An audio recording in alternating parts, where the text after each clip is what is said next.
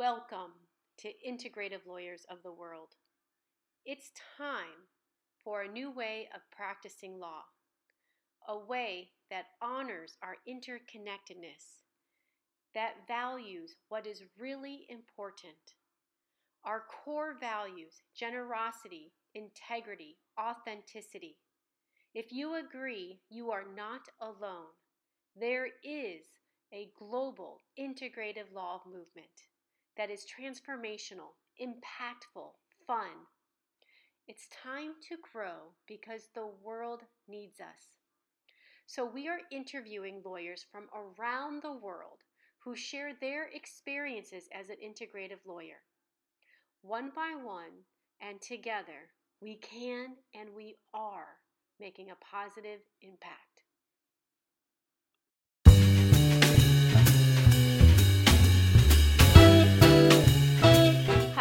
I'm your host, Carrie Raleigh, and our guest this episode is Nitya Bansal from India. In our conversation, Nitya shares with us how she felt disheartened with her legal practice and her search for a more meaningful way to practice. This led her to discover integrative law and to earn her master's in international peace studies. She is now a mediator. She also shares how mindfulness and trust play a key role in her career, including career changes and her life. I hope you enjoyed this conversation with Nitya and all our conversations with the lawyers from around the world, which can be found at www.integrativelaw.com.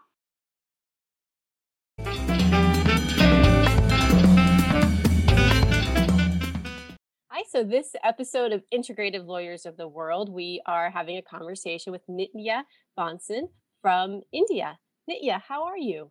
I'm good, Kerry. How are you? I'm good. Thank you so much for meeting with us today. Um, I, I'd like to start just by getting your idea of what does it mean to be an integrative lawyer or integrative law? Wow. So I think it's a very difficult thing to try to explain integrative law but i think it's uh, more than so it's it's like a perspective to law. And uh, you know when we hear lawyers when we hear the word lawyer or an advocate people generally relate them to people who are going to have something to do with fighting or you know they're going to have something to do with assertiveness and all which is good. But basically it, it's basically mostly the legal profession is related to something that is uh, that separates people or divides people. So I think integrative law, according to me, is a way of lawyering which is not separating people, rather, it's actually bringing them together. It's integrating them into a whole.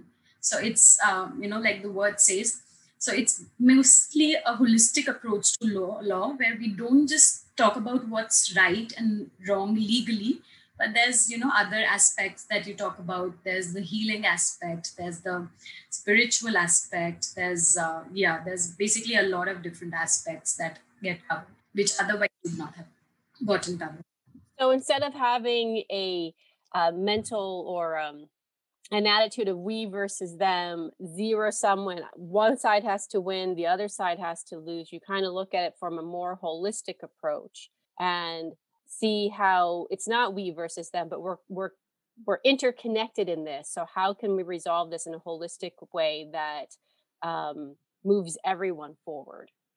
Yes, and having said that, so generally the the traditional way of practicing law, or you know the way in which lawyers work, is mostly adversarial, which means you know there's always either one party winning and the other party losing. So there's always a win lose scenario.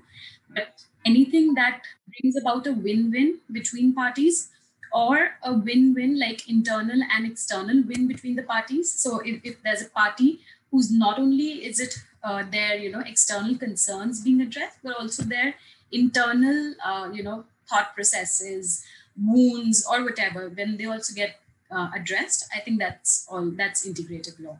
I just find it interesting. So as part of this we're talking with lawyers from all over the world, hence the name Integrative Lawyers of the World. And so many, like in the different cultures around the world, practicing law traditionally involves the adversarial system. And we're dealing with lawyers in all the different countries deal with a lot of the same issues um, in the same way that they practice. Do we know of any culture or country that the legal system is not based on the adversarial system? I'm just wondering how did lawyers in the different countries all get to the same place? I don't know how we got to the place where we are, but I think you having raised the question of a culture where it's not adversarial. I do think in African in Africa there are some um, tribes or some societies where in I, I, don't know so I could be wrong or these could be totally you know these could be uh, maybe uh, maybe just tribal people or hmm. but in those in those groups when somebody does something wrong they do not punish them.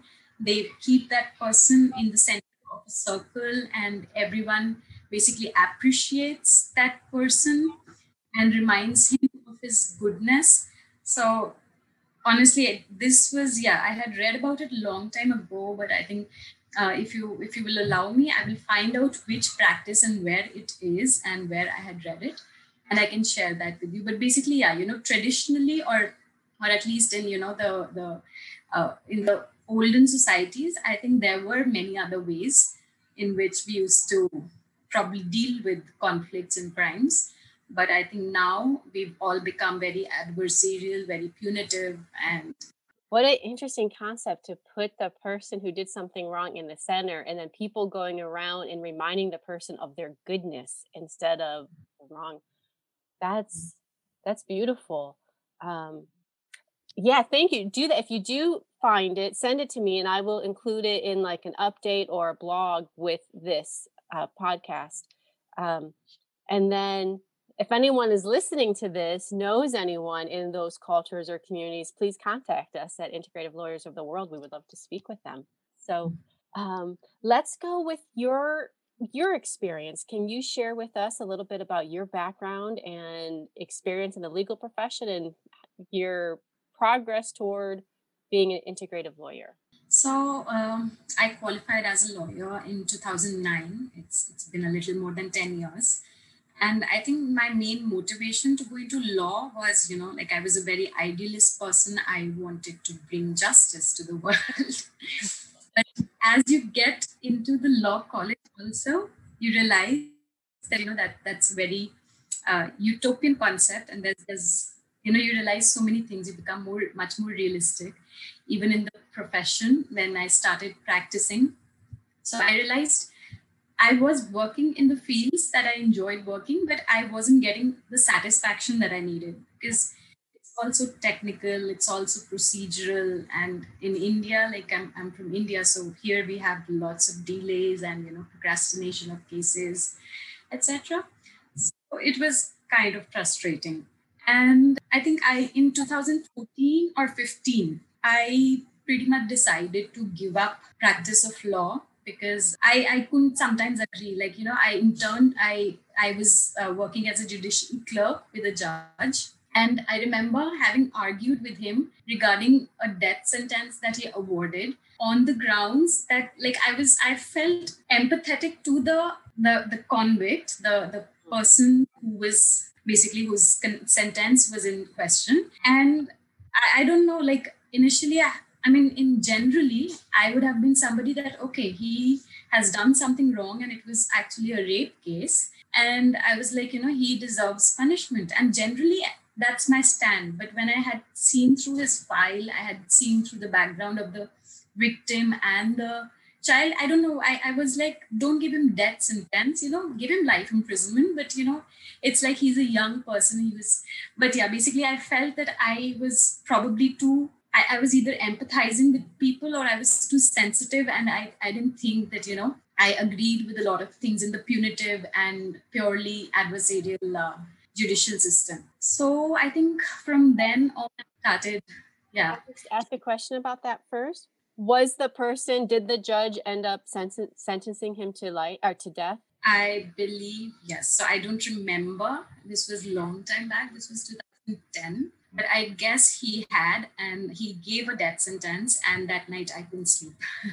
I have all I've only practiced civil law and I remember even mm. in my most stressful of days of civil law another mm. attorney in my office I think she was a partner while I was an associate we'd get so stressed out and we'd look at each other and like we're not doing criminal law people's lives are not in our mm. hands we have it easy you know compared to our brothers and sisters in criminal law system so um, I can only empathize or try to empathize as to what that must have felt like. I totally think in criminal law there's a lot of burnout and you know there's a lot of emotional emotional angle involved because it's very only people who can actually you know detach themselves from the parties and from the case they can practice very well but ethically or morally they may not you know they may not actually do a lot of justice to the case in my opinion so yeah the detachment is necessary for them to keep going as a human being, but then the detachment also takes away from being fully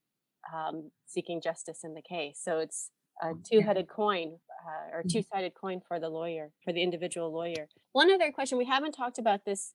What is it like being a woman lawyer in India? Yeah, is there any gender bias or prejudice that you see or that you have faced there? Okay, that's a great, that's a very good question. So I am from a capital. I'm from the capital of India, Delhi NCR region. So Delhi is a metropolitan city. So you know, relatively, I, I believe there's much less in comparison with other ports. But definitely, there's a taboo. There's a stigma attached to a lady being a lawyer, because you know, like uh, I don't know if you're aware, but in India we have a concept of marriages and arranged marriages and stuff so people reject profiles of girls uh, based on the fact that she's a lawyer. So you know, so you you you become like, okay, she might be a very stubborn and somebody who will get into arguments very easily. So you better not get her get better not get married to her. So yeah, but you know, as as as I said, that I come from Delhi and it's a metropolitan city. So here things are very uh, relaxed and way advanced, and I didn't face that kind of situation as much. But I know, you know, my colleagues from my college, my friends from my law school, so I, I know this used to like you know people used to question why you're a girl? Why are you doing law? So yeah um, sometimes i faced that but i think i've still been fortunate uh, that not personally. People in you know rural areas definitely would have i think in rural areas or lesser developed cities in india i doubt uh, females would take the courage to go in for law. So after you decided or came to the decision to leave the judicial clerk position um, what is it that you went on to do? Oh, so I think uh, leaving the judicial clerk position was actually a mandate because uh, I think at that time and probably even now in India, we it, there's a very limited period for which somebody can be a judicial clerk, and they must then they must move to the bar. So I also practiced after that. I moved to the bar and I practiced a bit. You say move to the bar. What do you mean by that? So I mean you you get enrolled as a lawyer, which I think even to be a judicial uh, clerk, I had to be. But I think so. I, what I meant was, you know, I was I was as a judicial clerk, I was sitting on the side of the bench, like I was sitting on the judicial side. But when then after that, I had to go to the side of the advocates. So I had to also practice. I went and then I practiced. I really liked law, but I I think yeah, there were things that did dishearten me and discourage me. And i think by 2014 15 i started looking up you know what what else can i do? Like i've already finished my lawyer llb and i've already done an llm as well by then. So i think in 2015 and this is where um, kim came into being. So basically i got connected to kim and uh, she introduced me to these different concepts and then i kind of read about those concepts. I even kim helped me but also i basically we i, I got myself trained in uh, mediation restorative justice and uh, stuff. And then yeah i became a mediator for a bit. So i think until 2018 i was doing mediations. 2018 2019 yeah until 2019 i was doing mediations. I was uh, doing trainings, law training, as well as trainings on, you know, holistic things in law, like use of forgiveness in law, a little bit of uh, conflict resolution education for children. So I was basically experimenting until then. And I, I say I'm, I'm still experimenting. I like to experiment. So what type of trainings would you give? Like who would you give the trainings to? Yeah, so during that time, um, I had uh, organized trainings on forgiveness uh, in a prison, in a prison setup. Then um, I think there were a couple of trainings organized with school children. Uh, there were trainings. Uh, so those were some of them were just pilot trainings. Uh, pilot trainings on you know trainings on mindfulness or uh, things for people working in NGO sector and yeah i think pretty much yeah that that kind of training yeah. So the trainings in the prisons who part did was it uh, prisoners who participated in those trainings or the staff for the prisoners or a uh, combination? uh, this was yeah so this was again um so it's it's basically you know it was our version of attempting restorative uh, ju- attempting to train people in restorative justice so in restorative justice there's a project called sycamore. There used to be i this is again a few years back that i know of so in, in maybe in uk or somewhere. And they used to basically have something to do with where, where they would you know make the prisoners enact and kind of you know feel so it's of course it's done with prisoners who uh, convicts who have you know reached a level of remorse or who are genuinely remorseful then you give them the opportunity to kind of like a role play and uh, allowing them an opportunity to apologize to you know the victim or whosoever they may have done the wrong to. So it was our attempt was to do that but we weren't allowed uh, one-on-one conversations with the prisoners. So we basically uh, uh allow we did something some activities more like you know spirituality or healing related activities to do with forgiveness uh, in like a group. So basically, it was not ideally how we would have liked it because we would have liked it in circles, but that wasn't how it, it was more like, you know, we addressing all of them together. So, yeah, but yeah, it was good because we got good feedback. That is good feedback. I mean, that does sound like a good program. And what mm-hmm. about you said you taught uh, conflict resolution in schools? Yeah, so um, so this was, you know, I was anyways uh, volunteering teaching English with some of the schools at that time. So I had just, you know, um, like just yeah, very basic skills of you know communication and uh, knowing your rights and knowing that every right comes with a duty. So it was like a very generic thing and for very young kids. But yeah, that was there as well like knowing every right comes with the duty. I think that gets forgotten a lot.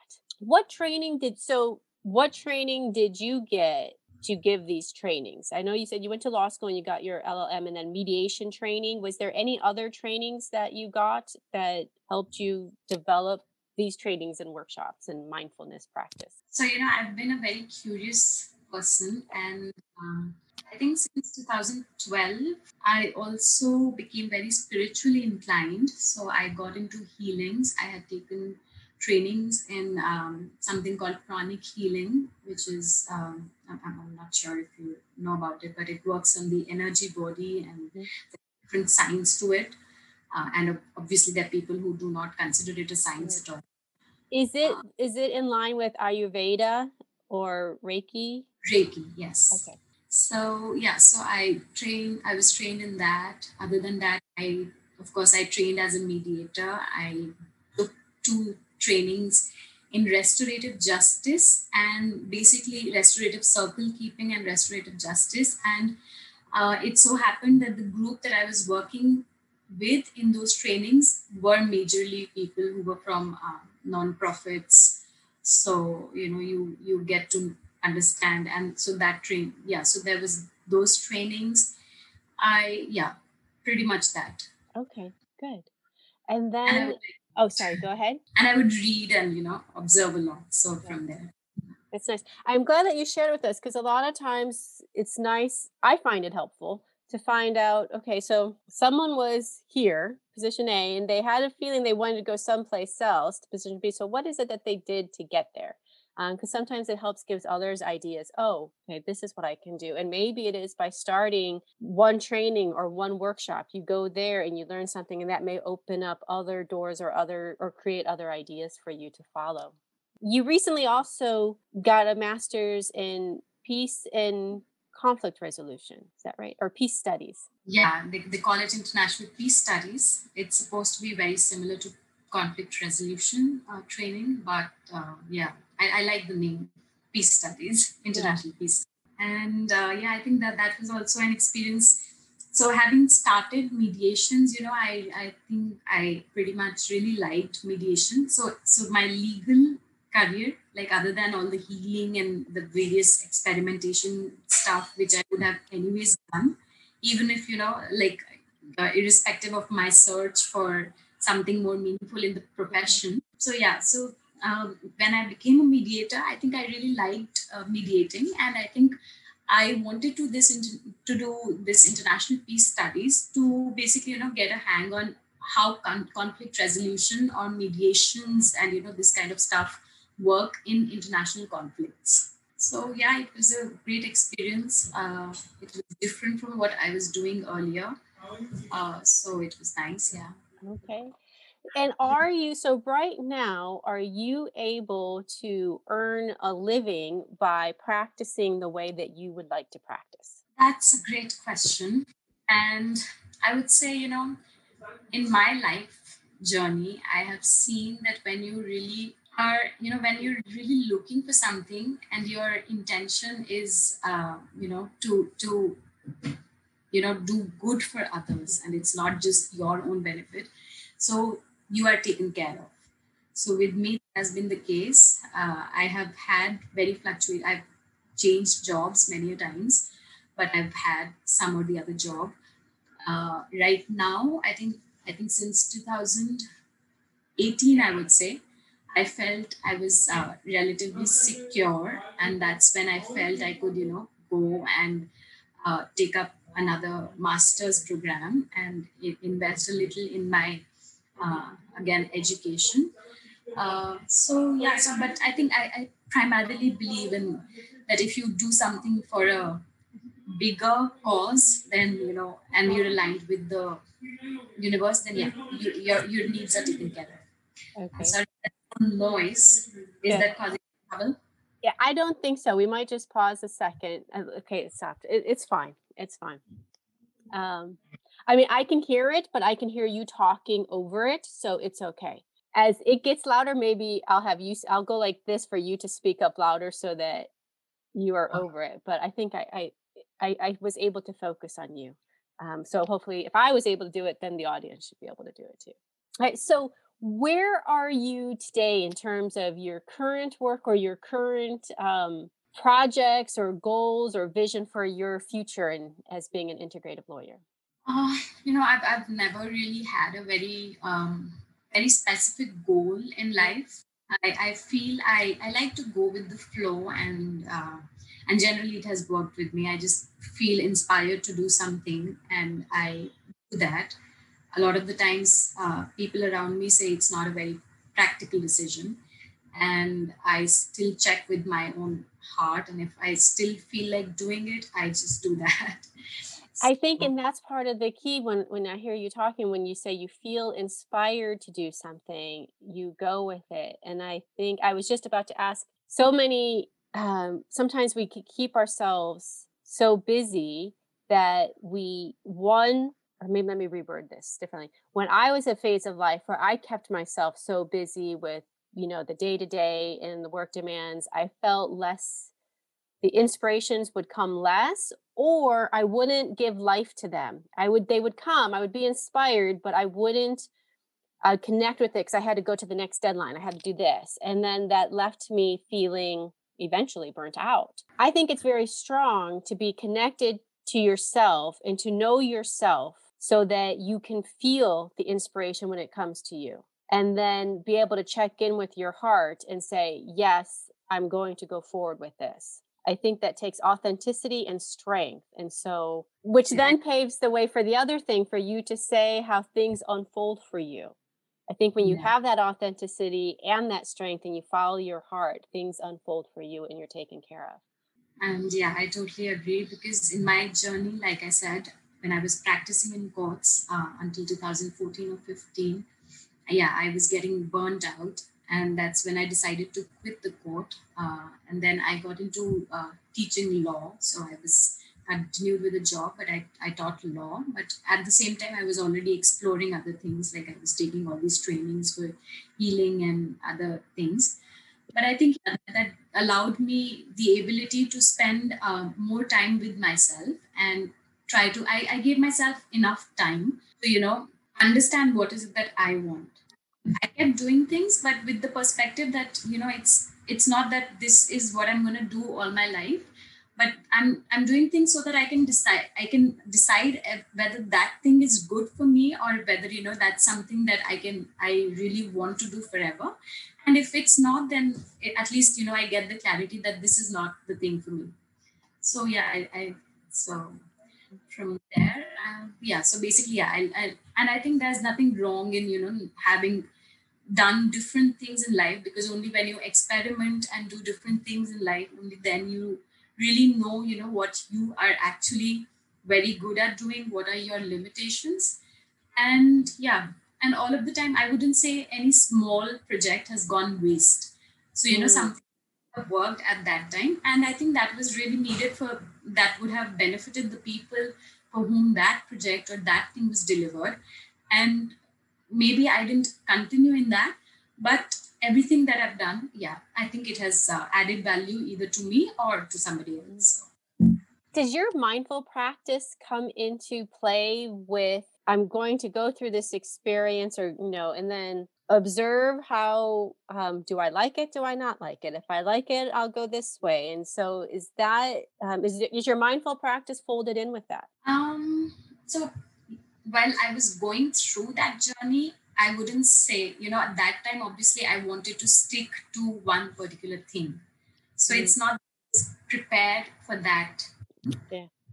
But it so happened uh, that, you know, like something started. I learned what pro- I, I would say I, I'm a believer in destiny sometimes. So, you know, I learned whatever I that experience, I guess, and I learned uh, whatever probably I had to um, you know or or probably i did whatever i was meant to do in that experience so and then yeah when i got the next inspiration i did the next inspiration so yeah but but yeah i mean today i i can say i mean i think last two years have been really mostly um i don't know how to how to put it in words but basically you know those have been years defining years for me today after all these years of trying different things i feel and i i'm, I'm pretty confident of i of knowing what is it that i want to do in life mm. and uh, and i can very confidently say that every experience of you know every different experience has come in handy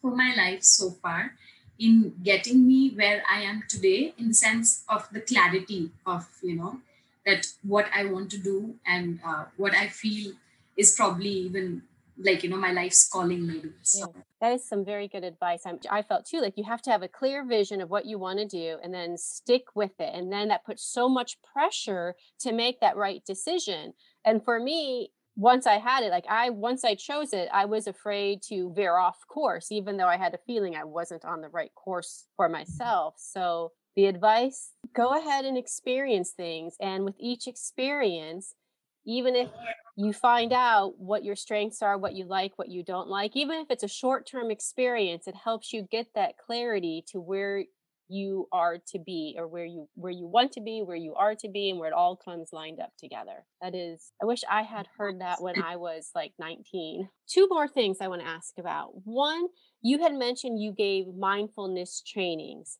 Is there anything that you can share with people today about mindfulness and either how you practice it or the trainings that you give? What does it mean to be what does it mean to be mindful and how do you practice it?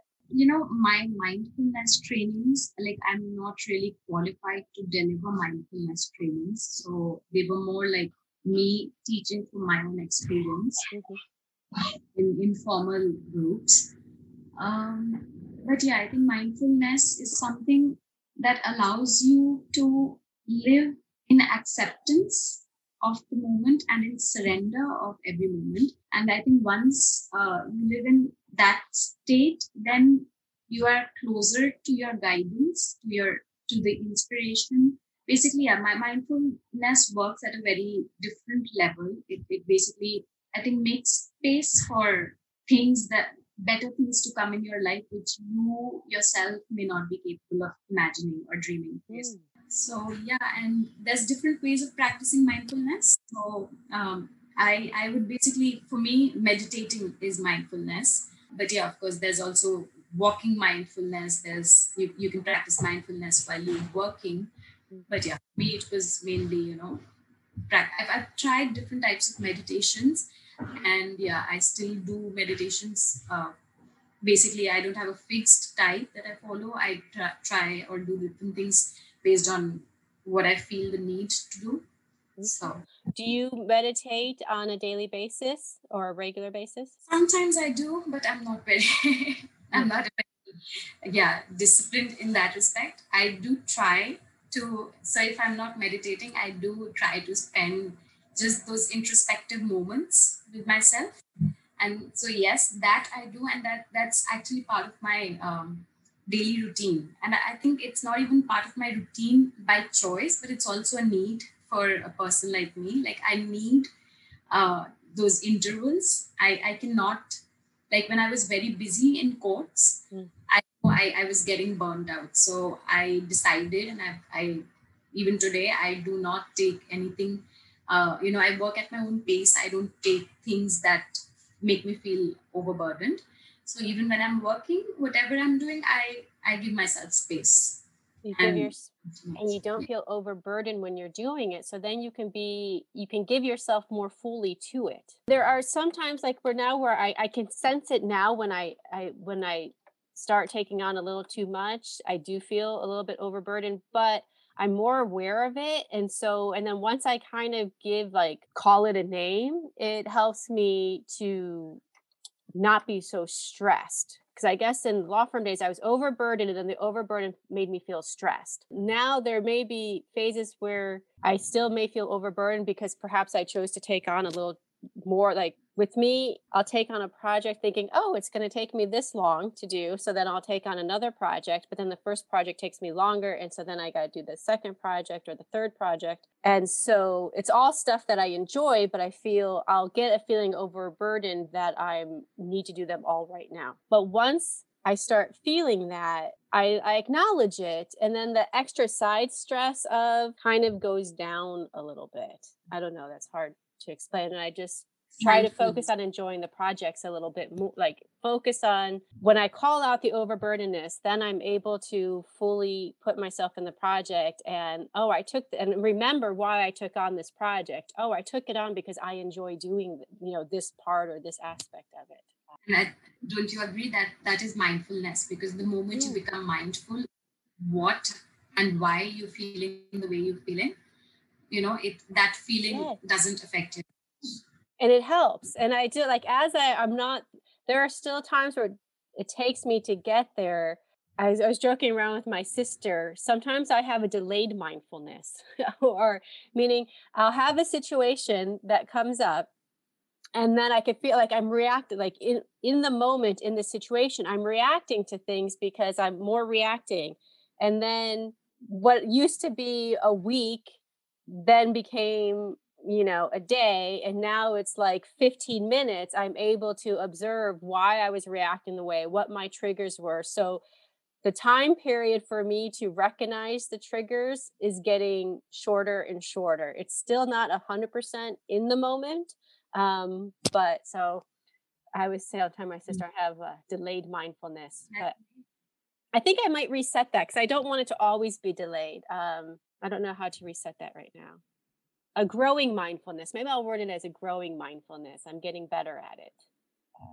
Yeah, but also, you know, I kind of accept. For me also, I've always had cycles. So there are days and you know long you know there are days when i feel that you know i'm i'm very good detached and mindful and you know it takes me not more than a minute or two to kind of detach but then there are those uh, those days when i tend to hold on to any small trigger that comes into my but then there's again so you know there's growing and then there's again you tend to fall back in mm-hmm. that scenario. So yeah i think that that's going to happen. That's part of mm-hmm. life. And then being okay with that not judging yourself for being in one cycle or the other in terms of reacting and triggers. Yeah that is nice. Okay one last thing i wanted to talk about is you have a project or a dream of creating an online dispute resolution or conflict resolution platform can you talk about that a little bit? And in that i had used the words conflict and dispute resolution kind of interchangeably but I think there's a difference between them as you and I had talked before our interview. So I'd like you to share your thoughts on that as well. So, yeah, so my profile, uh, like I shared, you know, I've done trainings in mediation and then I went for this uh, conflict resolution course. So, my profile so far has mostly been around, you know, conflict resolution and dispute resolution. And it's interesting. Um, so, you know, a lot of the times we use the terms interchangeably, and which works because they are, they do mean the same things. But, you know, when you, uh, when I got deeper into this course that I do, did, I realized that, you know, a conflict is way, can be way bigger than a dispute. And there's, so there's a difference between the two. Um, and of course, that's why the resolution processes for both of these also may differ. Uh, so as lawyers, I think what we all focus on is dispute resolution because mostly those disputes, uh, and I think it's it's again the adversarial way, or it's again um, so basically as lawyers we we only talk about our legal rights. So you know who who has a right to something or who is legally correct in a situation or who's legally wrong in a situation. But when we talk of conflict, conflict could be beyond what's legally right and wrong. So, like to give you an example, say you and me both, uh, so we are probably neighbors or we live in the same house, and uh, we claim that you know that this house belongs to me, or and you claim that this house belongs to you. You have your reasons, I have my reasons. You have your evidentiary proof, I have my evidentiary proof. But that decision or that dispute is a dispute because it's a, a decision that will be, uh, you know, decided based on law. But then there's the other thing. The other thing is where it's just because of our values. There's no there's no legality involved. There's no legal issue involved. But say both of us we are we live together or you know we are neighbors, but we really fight a lot, and um, we fight a lot because maybe I being an Indian have a bias against, say, you being an American, or you know, it could be something else. So those kinds of conflicts you can't resolve through the court. So that kind of conflicts, the processes that you apply are, uh, you know, are conflict resolution. Um, I think um yeah. So dispute resolution and conflict resolution they do involve same processes, except um, sometimes in conflict resolution you take to practices that are beyond just legal things. So, for instance, um, I think there's these national dialogues, truth and reconciliation commissions where you know there's been conflicts, there's been wars, uh, and you can't really decide who was wrong because, like you know, who started the situation or who was. So in that case, I think um, resolving that conflict cannot uh, be done only through a, from a legal perspective. So you have to uh, you know take approaches that are beyond legal. And i think that's uh, so that's conflict resolution. So, what are some yeah. of the pro- the approaches that are beyond legal some of the actual practices or tools that are beyond the legal tools? So, yeah, I may, I may use the term beyond legal, even though I think more and more these days these practices are getting recognized as part of legal or transitional justice or you know other other forms of justice so but yeah like things like um, truth and reconciliation commissions where you know there's a there's a public apology or you know there are commissions set up to deliver public apologies for mass wrongs that get committed. Then in conflict, why do you think it's um, can i ask why do you think it's important to have that public apology? So you know i mean in a situation like uh, a war or a conflict there's obviously there's been a lot of harm trauma mm. people have made but people have died on both sides right? Yes. So it's not you cannot just decide. So if, if there was a legal way of looking at that the legal way would, would be that if countries a and b or you know ethnic communities a and b have a fight. So who was right and who was wrong in bringing up the fight? So a legal way of resolving the dispute might a purely legal way when i say legal i mean purely legal way would have been that was was the community a right in uh, beginning the dispute? Or you know was the community b right defending it or not but ultimately that's not what matters. In a in a dispute where everybody both parties have equally lost what needs resolution is not the fact whether a or b was right. What needs resolution is that you know a lot of damage has been done because we each claimed yeah. to be right. And that basically we all need to mourn and heal it together because it's it's not a matter of who was right. It's a matter of that yes damage has been done and we have to move from it we need to heal from it. For someone who says oh a public apology isn't necessary we just we have already moved forward and we want to move forward. What would you say the effect or the importance of a is there is there an effect or an importance of a public apology? There's um, so it's a very good question because apology when we say apology if it's just a you know statement for a matter of you know foreign policy that you know you need to uh, probably you know just appear uh, you know you need to basically yeah for, for international relations or there's pressure from the international community and you need to appear to the world that you're doing something about it and that's why you give a public apology. I think that that makes no sense. Yes appearance only. Hmm. yeah so if there's a case where people genuinely acknowledge that okay something wrong has if if they dispute that the wrong has been done or they dispute that you know that wrong was actually not because of race or whatever then i think i mean we, they don't i don't see the need for a public apology there but what matters is not making an apology what matters is feeling an apology if you know feeling that you've uh, and you know feel, having that feeling uh, and having the intention to make good that feeling, uh, that harm. So yeah, public apology means nothing, and if if it's not coming from a deeper intention.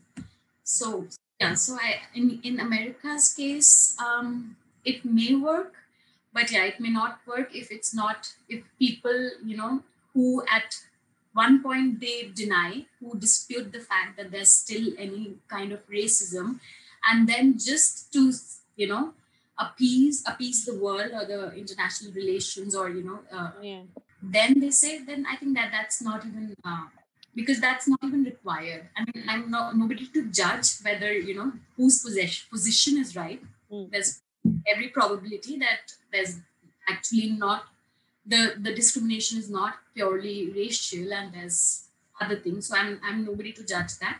But yeah basically a, a apology should come only when the there's an agreement and there's a general acknowledgement that the harm has been uh, done. When it gets to that point, why is the acknowledgement that there has been a wrong? Why is that important? I think you know this is also very interesting. This this all relates even at the micro level. This relates with criminal law, and at macro level, this relates with international criminal law, which is basically wars and conflicts. From from a legal perspective, if somebody does some harm to me. Okay, if somebody does some crime against me, either in a personal crime, like like you know, in a uh, individual based crime, or as part of a war or an ethnic conflict or something. My cons- for for my concern, okay, let let's say when the legal, you know, when when people from the judicial fraternity come in, their focus is on punishing the offender. Uh, so Mm. punishing the person. But me being a victim, what's important is not whether the person gets punished or not. I mean, yes, there will be cases where the person getting punishment gives me a lot of, you know, feeling better. But I think I'll feel much more better where that person, you know, acknowledges that, okay, I did this and, you know, tries to explain his story that, okay, I did this because of this. I felt this, or, you know, I, and acknowledging that, okay, I could have been wrong here, but I wasn't I didn't intend this or whatever. But basically, you know, once that will give me closure, irrespective of the offender being punished or not. If I have I get that acknowledgement, it will give me closure. So I think that's why acknowledgement and uh, apologies they, they can be kind of healing and can help sometimes. Yeah. Very nice. I, I can see that.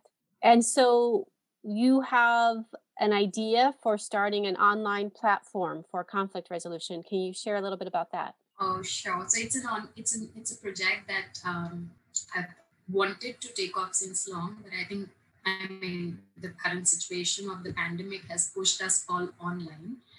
Uh, you know, so I think that's why uh, dispute resolution as well. Um, there's there's a lot of you know growth in online dispute resolution. And so yeah i i've always wanted and you know like i said my profile is all around dispute and conflict resolutions. So this is currently my ongoing project uh, where i'm trying to come up with a online dispute resolution portal.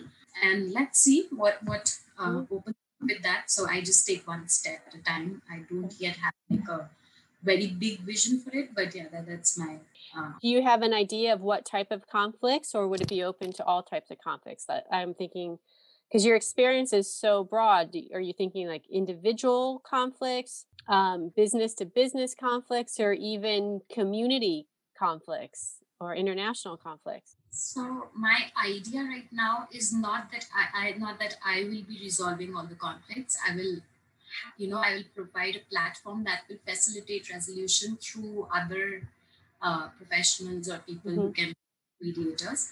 So I can, in that capacity, the long-term vision can be all kinds of disputes, be it community, be it uh, family, be it commercial, be it international as well. Conflicts like you know situations of wars and all is a it is slightly and I, I would say it's a very different ball game it's it's more on the level of diplomacy and i don't think online uh, you can do that kind of work i mean you you do but there's a lot of security and you know Mhm. a lot of those issues involved uh, so yeah so that isn't yet my target although yes one day i would love to uh, be involved in international uh, conflict mediations, especially after having uh, gone through my international peace studies course.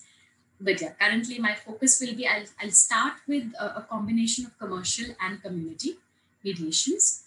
And uh, let's see, I'll experiment with one or two models and whichever uh, works better. Yeah. Continuing on with your experimentation and being open for the process and things to unfold. That's wonderful. Well, I wish you much continued success. that's a message that I've learned from my own life that um, uh, you know when we really want to do something and that something is not just for our personal interest, then we then we have to trust. And what usually happens is that our needs get taken care of. So I think most of the time people don't take uh, you know steps in the direction where they want to go because they are afraid that you know how will they make the ends meet. And yeah in my journey also i was in that situation where i i didn't know how how will i make my ends meet. But i think uh, yeah if, if your intentions are pure uh, then i think some way or the other they get met. So yeah That is a beautiful message. I have found that for myself to be true as well. Um, so wonderful. Well, thank you so much for being part of Integrative Lawyers of the World. Um, I enjoyed speaking with you today. Thank you, Carrie, thank you so much for having me